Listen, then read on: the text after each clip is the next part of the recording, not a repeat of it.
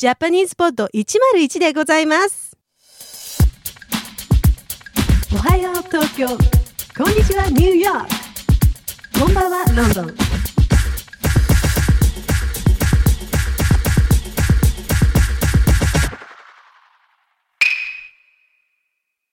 JapanesePod101.com presents Mr. Takamura's blog. This audio blog lesson is all in Japanese.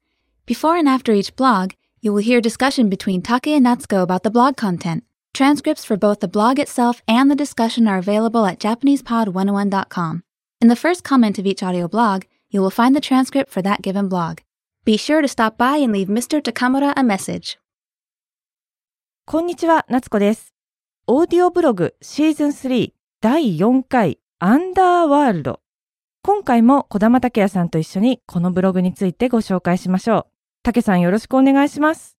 こんにちは、小玉拓也です。よろしくお願いします。早速ですが、今回のブログはイギリスのアンダーワールドというバンドについてなんですが、武さんはこのバンドはご存知ですか？正直に言っていいですか？もちろん。ってことは？名前は知ってたんですけど、ああんまり音楽知らなかったんですよ。あ、そうなんですか。はい。で、今回あのーこのブログ読むにあたって、ちょっと調べてみようと思って、YouTube とかで聞いてみたんですね。ええ。したらあのー、2曲か3曲ぐらい、あー、聞いたことあるなーっていうのは、あのーあったんです。さすがですいね。やいやいやいや、普通知ってるんじゃない？あ、すみません。いや私も実は詳しくないんですけれども、このブログを書いた高村さんは、このアンダーワールドというバンドの大ファンなんですね。はい。そして、今回のブログでは、その高村さんにとって一生忘れられないような素敵な出来事が紹介されています。では早速、高村さんのブログを聞いてみましょう。アンダーワールド。Techno Artist Underworld. イギリスのアンダーワールドという世界的なテクノのアーティストをご存知だろうか代表曲として映画トレインスポッティングの主題歌にもなったボーンスリッピーという曲がある。私はかれこれ10年来彼らの大ファンで来日の際には何度かライブへ出かけた。今から2年前、忘れもしないがそのボーカルであるカール・ハイドが私が運営していたお店をインタビューの取材場所として利用したのである。これには本当に興奮したが、もっと驚いたことは、彼は世界的大スターであるにもかかわらず、実に気さくな普通な感じの人だったことだ。ジーパンに T シャツ、何の飾り気もないいでたちで、これが本当にあのカールハイドか、と疑いたくなるような気がしてしまうほどだったが、そのナチュラルさこそが彼の魅力なのかもしれない。そうしてその後、彼はごく当たり前のお客さんのように、合計3回もお店に遊びに来てくれた。今思えば夢か幻のような気がするが、確かに彼は席に座ってドリンクを飲み、ナイスカフェと何度も褒めたたえてくれていた。気取らないその優しさが彼の素晴らしさを物語っていたように思う。カール、良い思い出をありがとう最後のカール、良い思い出をありがとうという文章、高村さんの感動がすごくよく伝わってきますね。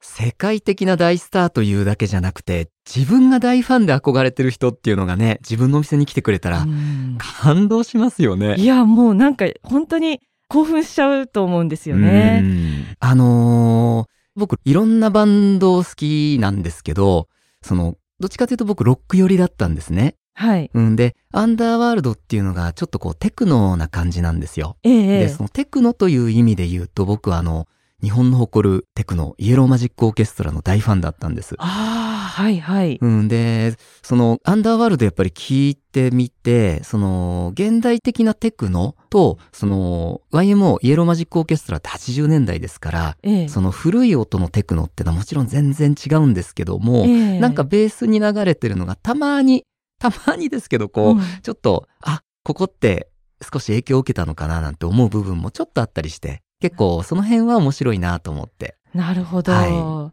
しかも、このブログによると、取材で来た後に、またプライベートでも来てくれたんですよね。はいはいはい。これはもう、あの、すごく認められたっていう感じがすると思いますよ。うん、もう高村さんっていうね、存在をなんか認識してくれたっていう感じですよね。そうですよね。あの、夢か幻のような気がするって言ってましたけど、なんかその気持ちうんわかるなあ、高村さんと同じような経験とまではいかなくても、例えば何か、こう自分の好きな、まあ、スターまでいかないですけど、有名人と、こうニアミスしたとか、そういう経験っていうのはありますか？うん。あんまり詳しくは言えないんですけど、ちょっとあります。ん？あ、そうなんですか？あの、ただ、僕がそんなにファンじゃないので、あの、こう、友達に話すと羨ましがられたりはするんですけれども、ええ。あのーまあ、僕が大好きなアーティストとはお知り合いになる機会はなかなかなかったですね。ああ、そうですか。残念なんですけど。じゃあ、まあ、それとは別に、別のジャンルの人と何かこう、ちょっとあ、そうです接ね。触があって。そういうのはあったりっていうのは、あの、過去にはちょっとありますね。なるほど。はい。そう、私の場合は、あの、自分がすごく憧れている人と、こう、接触する機会があったというのは、実は、あの、マラソンの、ああの、オリンピックの金メダリストの高橋直子さん、はいはいはい Q ちゃんって言われてるんですけど、彼女と同じマラソン大会を走ったことがあります。いや、彼女は、あの、選手として出てたんではなくて、ゲストだったんですね。はいはい。で、スターターを務めて。で、あの、皆さん頑張ってくださいとかスタート台で手を振っててくれたんですけど、なるほど。その後、なんと、あの、一番後ろのランナーがスタートした後から、うん Q ちゃんは最後にスタートをして、最後尾からダーッとみんなを抜いていって、はあ応援しながらこう駆け抜けていってくれたんですよ。私、あの、高橋直子さんに抜かれた瞬間、あ、マラソンやっててよかったと思いましたね。はあ、なるほどね。かっこよかったです。なかなかできないっすよね。できないですね。後ろから抜かれていく。あの、すごくこう、手を振りながらにこやかに走っていったんですけど、ものすごく速かったです。なるほどな。はあ、それいい経験ですね。なんかこう、頑張れましたねうー。ん。